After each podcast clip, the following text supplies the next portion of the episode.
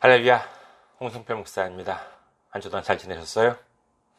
저는 현재 일본 군마현에 있는 이카호 중앙교회를 섬기고 있습니다. 교회 홈페이지 알려드리겠습니다. 교회 홈페이지는요, www.ikaho.co, www.ikaho.co입니다. 이곳으로 오시면은 저희 교회에 대한 안내 말씀, 그리고 주일 설교 말씀을 들으실 수가 있습니다. 아, 그리고 주일 설교 말씀은 동영상 사이트 유튜브를 통해서 시청하실 수가 있으시고, 그리고 팟캐스트와 팟빵을 통해서도 음성으로 들으실 수가 있습니다. 아, 그리고 저희 교회 홈페이지에 오시면은 매주 전해드리는 설교 말씀을 텍스트로도, 본문으로도 보실 수가 있습니다. 여러분들의 참고가 되시길 바랍니다. 그리고 어, 저는 현재 에, 그리스도 사랑, 아, 이웃 사랑 기린 선교회를 섬기고 있습니다. 기린 선교회 홈페이지 알려드리겠습니다. 기린 선교회 홈페이지는요, www.기린.kr, www.기린.kr입니다. 그리고 메일 주소도 알려드리겠습니다. 메일 주소는요, 기린미션 골뱅이 gmail.com, 기린미션 골뱅이 gmail.com입니다. 이곳으로 메일을 보내주시면은 저희가 언제든지 직접 받아볼 수가 있습니다. 다음으로 지난주에 또 귀하게 선교 후원으로 섬겨주신 분들이 계십니다. 일본의 부흥을 님, 이상도 님, 이진묵 님, 감사해요님, 그리고 안성희님께서 귀하게 선교 후원으로 섬겨 주셨습니다. 감사합니다. 정말 얼마나, 얼마나 큰 힘이 되고, 얼마나 감사한지 모릅니다. 예수님의 놀라운 축복과 넘치는 은혜가 함께 하시기를 주님의 이름으로 축원드립니다. 다음으로 선교 후원으로 섬겨주실 분들을 위해 안내 말씀 드립니다. 먼저 한국에 있는 은행이지요. KB 국민은행입니다. 계좌번호는요, 079-21-0736-251, KB국민은행 079-21-0736-251, 홍성필입니다. 다음으로 어, 일본에 있는 은행으로 직접 섬겨주실 분들 또는 아, 일본에 계신 분들을 위해 안내 말씀드립니다. 군마은행입니다. 저희 교회가 있는 지역은행이에요. 군마은행 지점번호는 190, 시부가와 지점입니다. 군마은행 지점번호는 190, 계좌번호는 1992256, 군마은행 지점번호는 190, 계좌번호는 1992256, 혼손피루입니다. 다음으로는 어, 일본에는 우체국 은행이에요. 유초은행입니다. 아, 기호는 10450, 번호는 356-44801, 지점 번호는 048입니다. 유초은행 기호는 10450, 번호는 356-44801, 지점 번호는 048, 혼손피루가 되겠습니다. 어, 저희 교회는 아직까지 지정적으로 미자립 상태에 있습니다. 그래서 여러분들의 기도와 선교 후원이 큰 힘이 되고 있습니다. 여러분들의 많은 기도, 많은 관심, 많은 참여, 많은 섬김 기다리고 있겠습니다. 오늘 함께 은혜 나누실 말씀 보시겠습니다. 함께 은혜 나누실 말씀 로마서 14장 14절에서 15절까지의 말씀입니다. 로마서 14장 14절에서 15절까지의 말씀 봉독해 드리겠습니다. 내가 주 예수 안에서 알고 확신하노니 무엇이든지 스스로 속된 것이 없으되 다만 속되게 여기는 그 사람에게는 속되니라.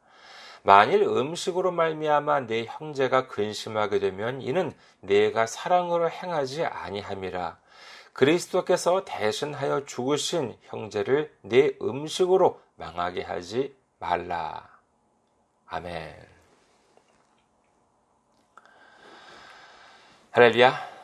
주님을 사랑하시면 아멘 하시기 바랍니다. 아멘. 오늘 저는 여러분과 함께 로마서 강의 131번째 시간으로서 양식과 음식이라고 하는 제목으로 은혜를 나누고자 합니다. 오늘은 본문 말씀을 차례대로 살펴보도록 하고 그리고 어, 다음 주는 여기에 대해서 조금 더 깊이 생각해 볼까 합니다.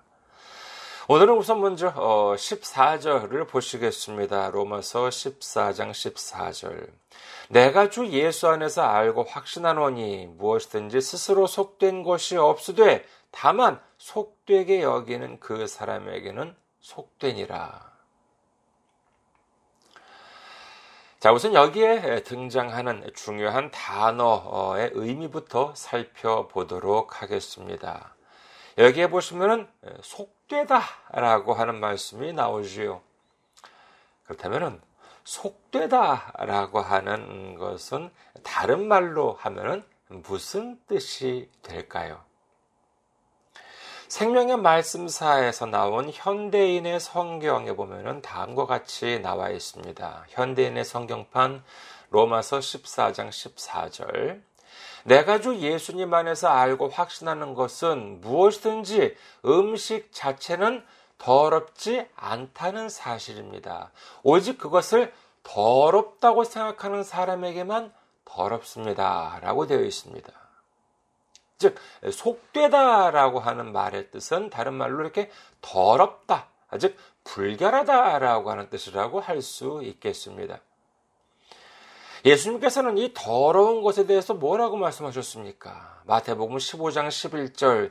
입으로 들어가는 것이 사람을 더럽게 하는 것이 아니라 입에서 나오는 그것이 사람을 더럽게 하는 것이니라 라고 말씀을 하셨지요. 이건 뭐 당연한 말씀입니다만은 여기서 더럽다라고 하는 것은 뭐 단순히 위생적인 그와 같은 의미가 아니라 신앙적인 의미를 가진 것이라고 할 수 있겠습니다. 우리 입에서 나오는 것이 얼마나 많은 사람들에게 그 말이 얼마나 많은 사람들에게 상처를 주고 마음을 아프게 합니까? 사도행전에 보시면 흥미로운 장면이 등장합니다. 사도행전 10장 9절에서 16절까지를 읽어드리겠습니다. 사도행전 10장 9절에서 16절.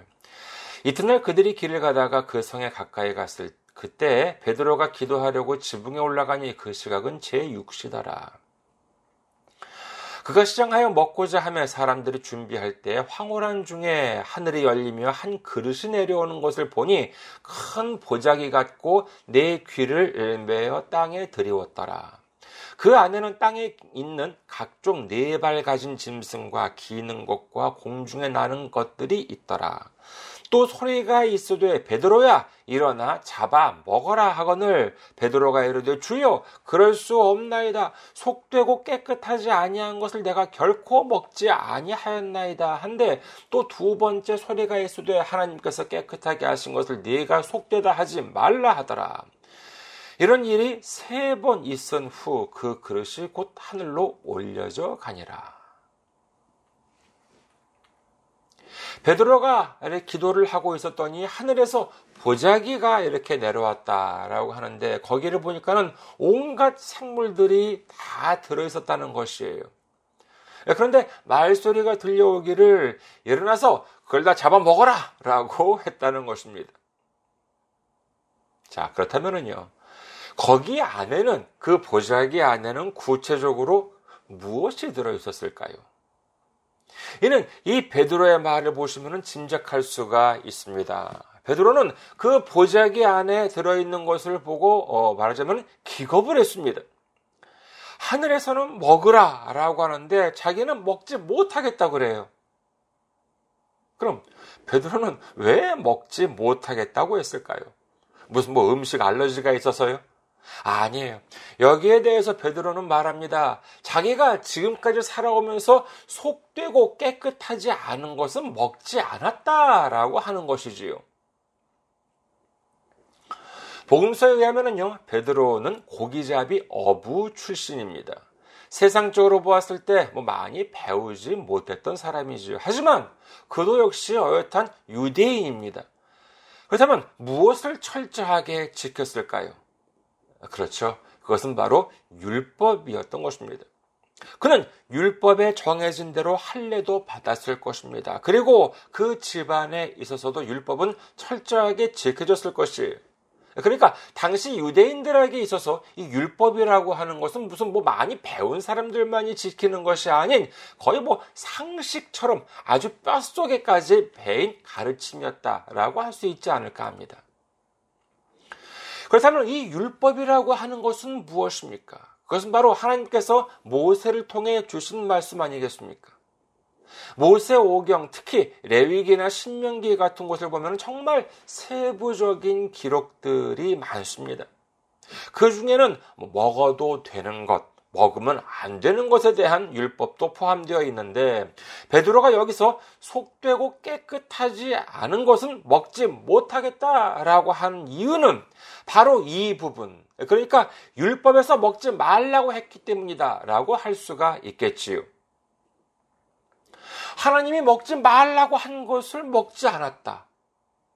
이게 잘못인가요? 아니에요. 오히려 하나님 말씀에 순종한 것 아니겠습니까?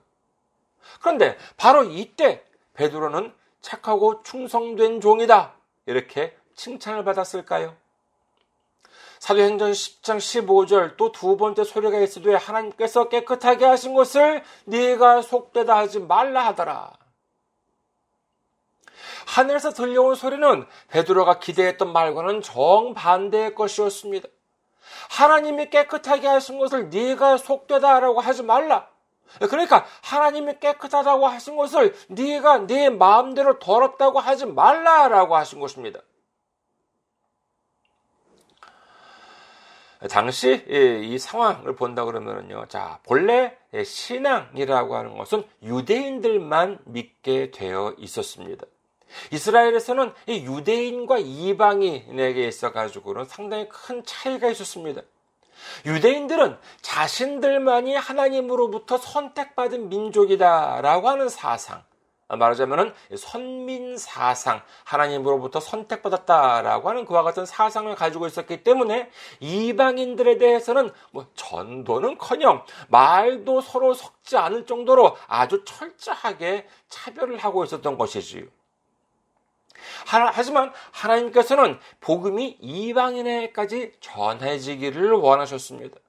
그렇기 때문에 이와 같은 환상을 베드로에게 보이시고 이로 인해서 이방인에게 비로소 복음이 전파되기 시작하는 놀라운 역사가 일어나게 되었던 것입니다. 하지만 그러면 좀 이상하지 않습니까? 아니 언제는 율법을 통해서 먹지 말라고 하셨으면서 이제 그걸 안 먹겠다고 하니까 하나님이 깨끗하게 하셨는데 넌 왜 안 먹느냐 이렇게 이제 혼을 내시는 것이지요. 이를 알기 위해서는 그 사이에 무엇이 있었느냐라고 하는 것을 보아야겠지요. 먹지 말라고 하셨던 때와 이제 먹으라라고 하셨던 때 그 사이에 무엇이 있었습니까? 그렇습니다. 바로 예수님의 십자가가 있었던 것입니다. 히브리서 10장 11절에서 14절 제사장마다 매일 서서 섬기며 다주 같은 제사를 드리되 이 제사는 언제나 죄를 없게 하지 못하거니와 오직 그리스도는 죄를 위하여 한 영원한 제사를 드리시고 하나님 우편에 앉으사 그 후에 자기 원수들을 자기 발등 상이 되게 하실 때까지 기다리시나니 그가 거룩하게 된 자들을 한 번의 제사로 영원히 온전하게 하셨느니라 라고 기록을 합니다. 구약에 보시면은요, 어, 백성들이 제사장들을 통해서 뭐 속죄제다, 속건제다 하면서 여러 제사를 드렸습니다. 그 이유가 무엇입니까?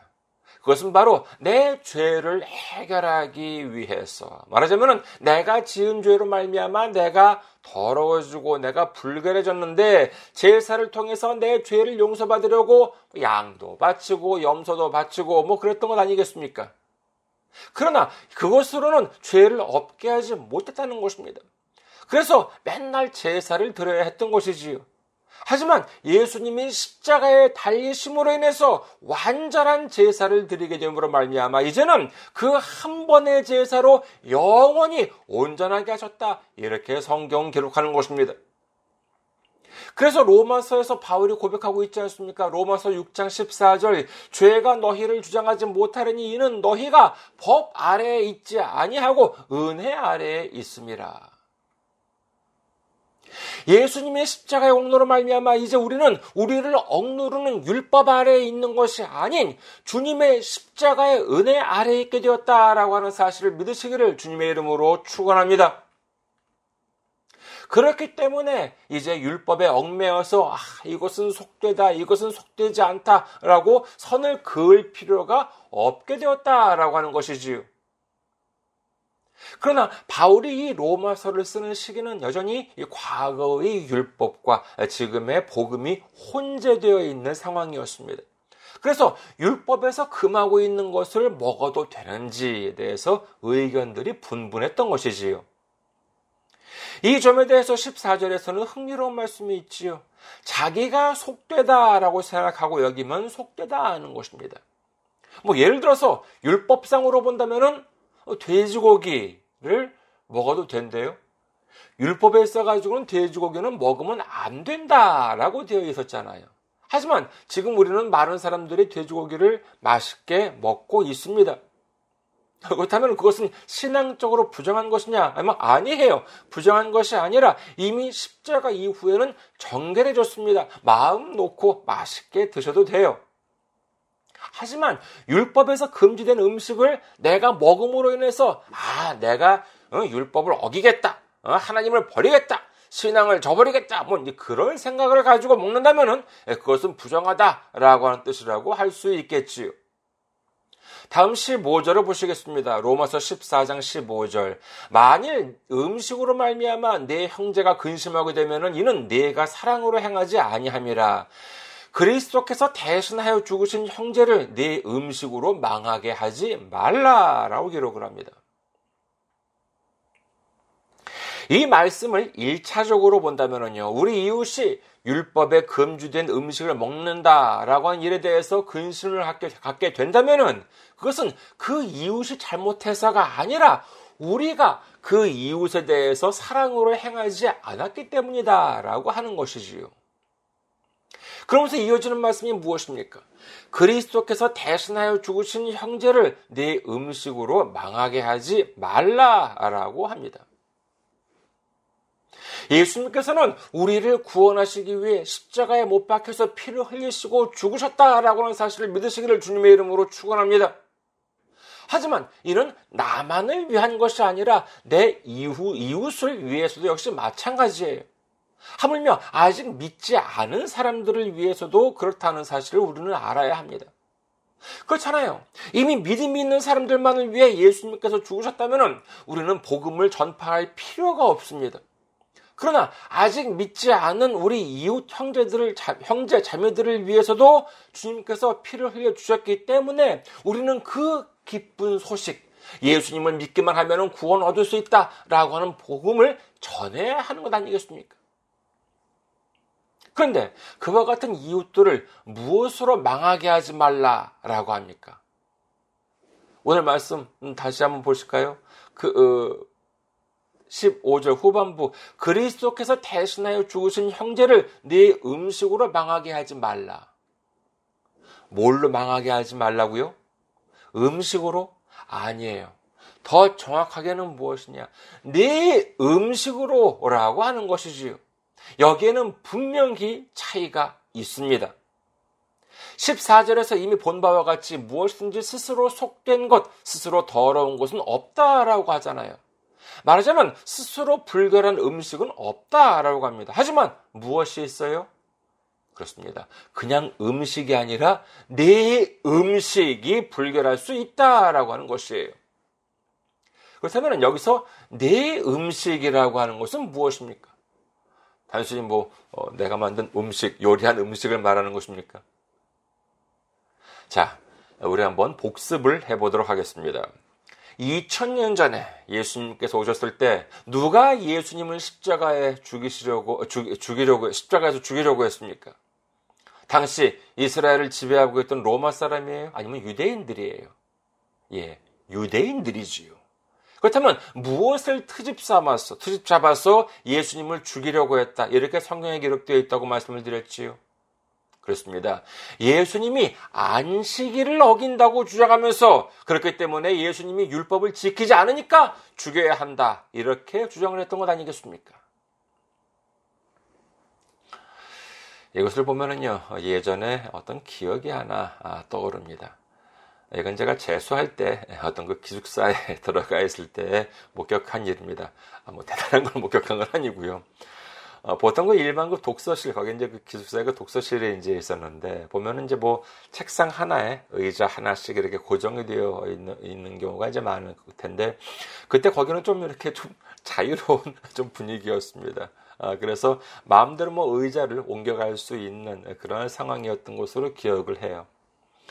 아, 근데 거기 의자 중에 보면은요, 좀 눈에 띄는 의자가 하나 있었어요. 그 거기에는 이제 기본적으로 있는 의자들은 대부분 다 이렇게 투박하게 투박하게 생긴 나무 의자였는데 그 하나 의자만은 하이팩 의자라고 하죠. 그 얇은 나무판으로 이렇게 그 되어 있는 그래서 약간 좀 등받이가 탄력이 있는 그와 같은 의자였었는데 그 어, 하이팩 의자가 이제 하나 있었습니다. 하루는 제가 어, 그 독서실에 이제 있는데 어떤 학생이 그 의자를 쓰고 공부를 하고 있었어요. 그 하나 있는 그 하이팩 의자를 쓰고 거기 앉아서 이제 공부를 하고 있었어요.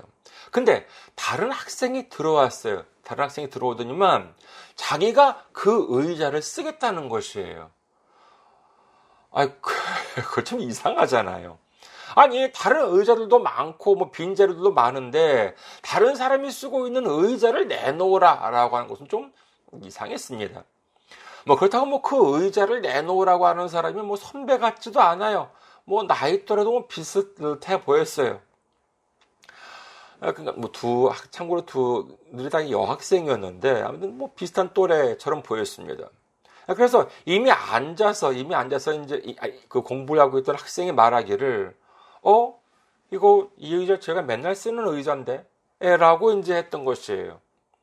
아니 내가 맨날 쓰는 의자이고 지금도 내가 쓰고 있는 의자인데 이걸 내놓으라는 건 좀 이상한 게 아니냐 뭐 이제 그러한 뜻이었겠지요.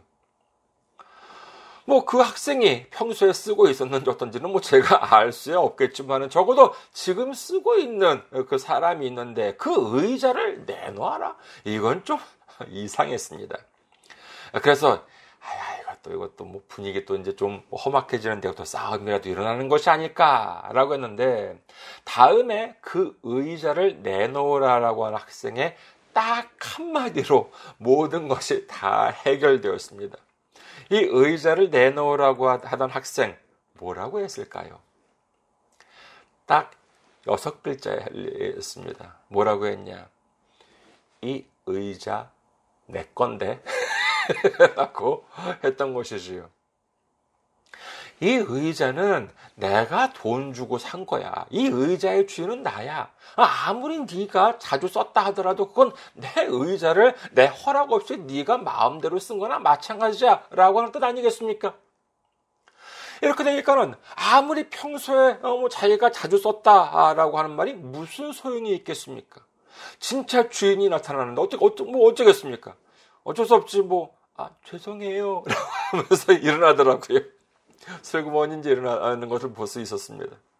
누가복음 6장 1절에서 5절은 다음과 같이 기록합니다. 누가복음 6장 1절에서 5절. 안식일에 예수께서 밀밭 사이로 지나가실 때 제자들이 이삭을 잘라 손으로 비벼 먹으니 어떤 바리새인들이 말하되 어찌하여 안식일에 하지 못할 일을 하느냐. 예수께서 대답하여 이르시되 다윗이 자기 및 자기와 함께 한 자들이 시장할 때 한 일을 읽지 못하였느냐. 그가 하나님의 전에 들어가서 다만 제사장 외에는 먹어서는 안 되는 진설병을 먹, 함께 어, 먹고 함께 한 자들에게도 주지 아니하느냐. 또 이르시되 인자는 안식일의 주인이라 하시더라라고 말씀을 하십니다. 당시 바리새인들이 예수님대로 안식일을 어긴다라고 하면서 비판을 해요. 안식일에 이걸 하면 안 된다, 저걸 하면 안 된다, 라고 하면서 예수님을 가르치려고 해요. 예수님은 말씀하십니다. 이 사람아, 너희들이 안식일의 주인이 아니야. 안식일의 주인은 바로 나다. 이렇게 주님은 말씀하고 계신 것입니다. 그런데 주인이 누구인지도 알아보지도 못하면서 진정한 주인을 가르치려고 든다고 생각해 보십시오. 이 얼마나 가소로운 일이겠습니까? 그렇다면 왜 당시 바리새인들이나 제사장들은 그와 같은 잘못을 저지르고 말았던 것일까요? 그것은 바로 그들의 음식 때문이었던 것입니다. 여러분께서는 그 그림 같은 것에 좀 관심이 있으십니까? 유명한 그림이라고 한다면 뭐 한둘이 아니겠습니다만 그런데 그런 경험이 있으신지 모르겠어요. 예를 들어서 똑같은 그림인데 그 그림이 실려 있는 뭐 책이나 포스터 같은 것을 보면은 서로 이렇게 막 색이 달라 아, 보여요. 예, 그런 것을 느껴보신 적이 있으신지 모르겠습니다. 저는 그런 경험이 있습니다. 그래서 왜 이렇게 다른가 했더니만 얼마 전에 그 전문 출판 전문가의 말을 들을 기회가 있었는데 이분에 의하면은요 색을 똑같이 만드는 것은 불가능하다라고 하는 것이었습니다.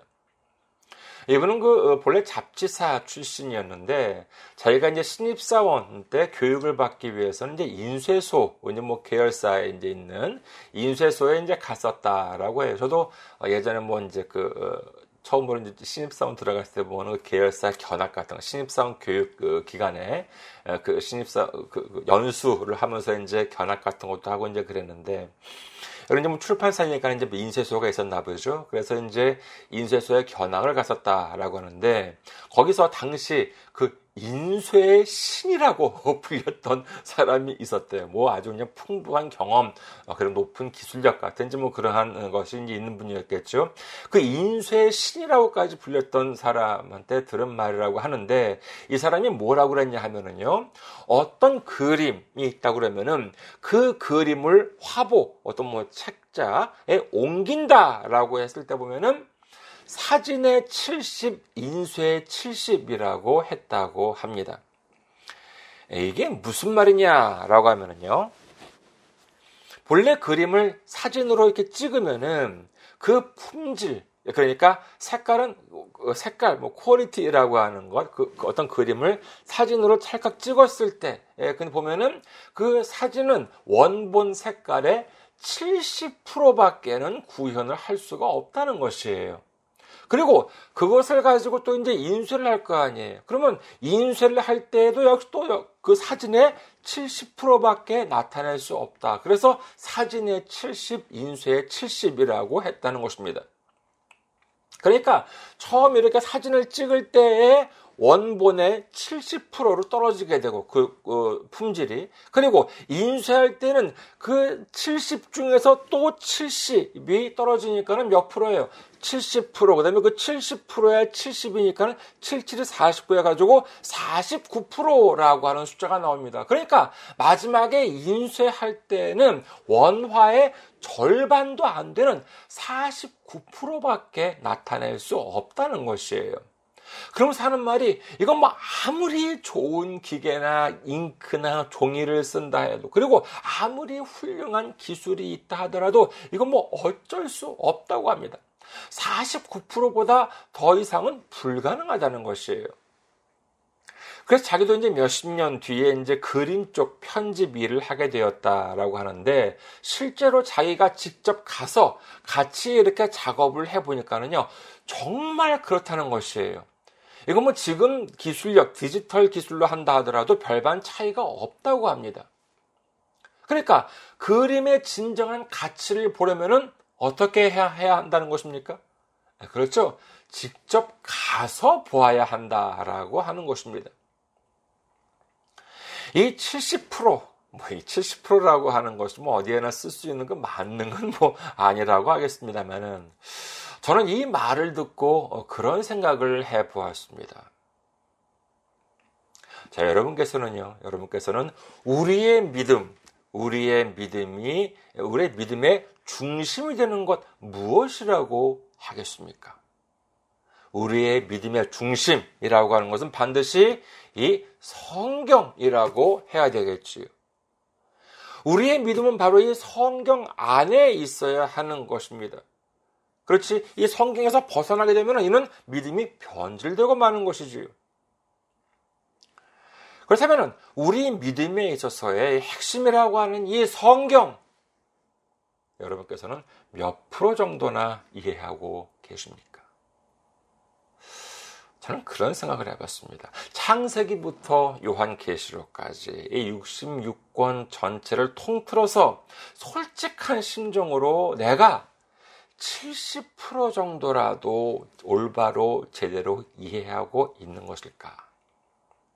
이는 단순히 그 어, 내용, 그 문자적인 그 내용만이 아니라 그 안에 담긴 하나님의 진정한 뜻을 포함해서다. 이렇게 이제 생각을 해야 되겠지요. 감히 외람되지만은 넉넉 잡아 70%라고 해보죠. 아, 좀 감히 제가 성경의 70%를 제대로 이해하고 있다. 이렇게 전제를 한다면은 하지만 이 성경 말씀을 제가 여러분께 전달할 때는 그럼 제가 이해하고 있는 70%를 100% 전달할 수가 있을까요?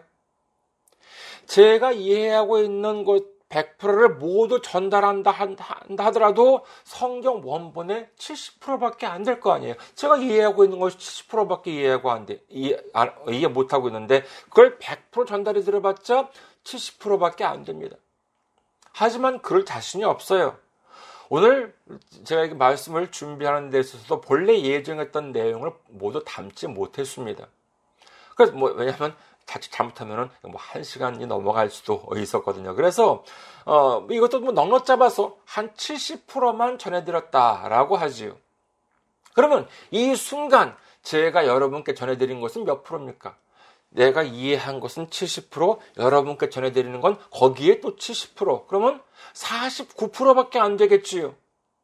그러면 제가 드린 말씀을 여기에는 또 70%만 여러분께서는 70%만 이해하셨다라고 하면 어떻게 되겠습니까? 제가 전해드린 건 49%인데 거기에 70%를 여러분께서 이해하셨다라고 하면 34.3%예요.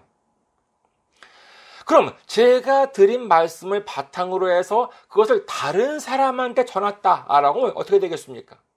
제 말씀을 듣고 이해하신 것이 34.3%라고 한다면은 거기 중에서 또 70%를 여러분이 다른 사람한테 전하게 되었다? 라고 하면은 34.3%의 70%는 몇 프로느냐? 24%밖에 안 된다라고 하는 숫자가 나옵니다.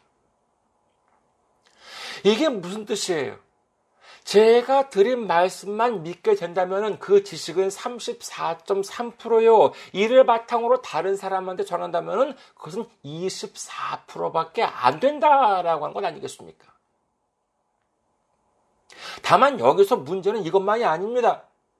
여러분께서 24%를 전하게 된다면 성경 전체에 있어가지고 24%만 전한다?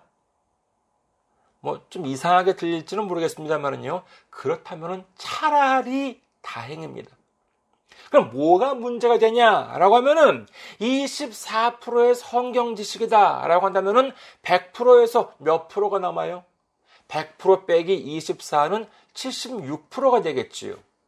그렇다면 이 76%가 뭐가 되냐라고 하면 바로 자기 생각, 자기 해석, 자기 주장으로 채워지게 된다는 것입니다. 이는 역사가 말해주고 있습니다. 본래 하나님께서 모세를 통해 주신 율법은 613가지라고 신학자들은 정리를 하고 있습니다. 그런데 예수님께서 오셨을 때 바리새인들이 주장했던 율법의 종류는 무려 2134개였다라고 하는 것이지요. 2134개 중에서 정말로 하나님께서 주신 율법 개수인 613개를 빼면 몇 개가 남느냐? 1521개가 돼요. 그러면 1521개라고 하는 것이 무엇입니까? 하나님이 말씀하신 것은 613개밖에 안 되는데 그렇다면 나머지 1521개는 그렇습니다. 사람의 생각, 자신들의 생각을 넣은 것이지요. 이렇게 하면 어떤 숫자가 나오냐라고 하면은 2134개 중에서 613개는 28% 정도밖에 안 됩니다. 그러니까 예수님 당시 그들이 주장했던 율법 중에서 진정으로 성경에 따른 율법은 30%도 안 되고 나머지 70%가 넘는 가르침 정말 전혀 어 이것은 전혀 성경적이지 않은 자기들 멋대로 만들어낸 자기들의 생각, 자기들의 해석, 자기들의 주장이었다라고 하는 뜻이 되는 것입니다. 이것이 무엇입니까? 그렇습니다. 이것들이 바로 내 음식이라고 하는 것이지요. 요한복음 6장 27절 썩을 양식을 위하여 일하지 말고 영생하도록 있는 양식을 위하여 하라. 이 양식은 인자가 너희에게 주르니 인자는 아버지 하나님께서 인치신 자니라. 로마서 8장 6절 육신의 생각은 사망이요 영의 생각은 생명과 평안이니라. 그림을 제대로 이해하기 위해서는 원화를 보아야 합니다. 실제로 그 그림을 직접 봐야지만 그 그림의 진정한 색감이나 아니면 유화의 경우에는 그 붓의 흐름까지도 이해할 수가 있어요. 하지만 원화를 보는 것 그리 쉬운 일이 아니지요. 뭐 한국이든 일본이든 뭐 내가 있는 나라에 그 그림이 온다면은 뭐 그나마 볼 기회가 있다고 할 수 있겠습니다만은 하지만 뭐 미국이나 유럽 같은 데 있는 그림이라면은 뭐 그것을 직접 보는 기회라고 하는 것은 뭐 적지 않게 어렵지 않겠습니까? 그러나 하나님 말씀은 어떻습니까? 하나님 말씀을 듣기 위해서는 뭐 나중에 천국에 가야지만 들을 수가 있습니까? 아니에요. 바로 우리가 가지고 있는 이 성경을 펼치면 됩니다. 성경을 펼치는 순간 주님이 우리에게 말씀해 주신다라고 하는 사실을 믿으시기를 주님의 이름으로 축원합니다. 호세아 6장 3절 그러므로 우리가 여호와를 알자 힘써 여호와를 알자 그의 나타나시면 새벽빛 같이 어김없는 이 비와 같이 땅을 적시는 늦은 비와 같이 우리에게 임하시리라 아니라 말씀을 정리하겠습니다.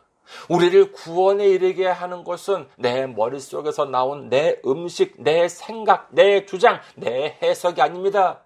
30%가 아니요, 70%가 아닙니다.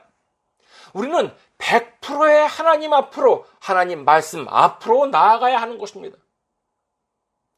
이제 주님께서 주시는 이 100%의 참된 양식, 참된 말씀을 깨달음으로 말미암아 100% 하나님을 알게 되고 예수님을 알게 되고 그리고 성령님을 알게 되었어. 100% 하나님을 사랑하고 그리고 그 100%의 하나님 사랑을 우리 이웃에게도 전하는 우리 모두가 되시기를 주님의 이름으로 축원합니다. 감사합니다. 항상 승리하시고 건강한 모습으로 다음 주에 뵙겠습니다.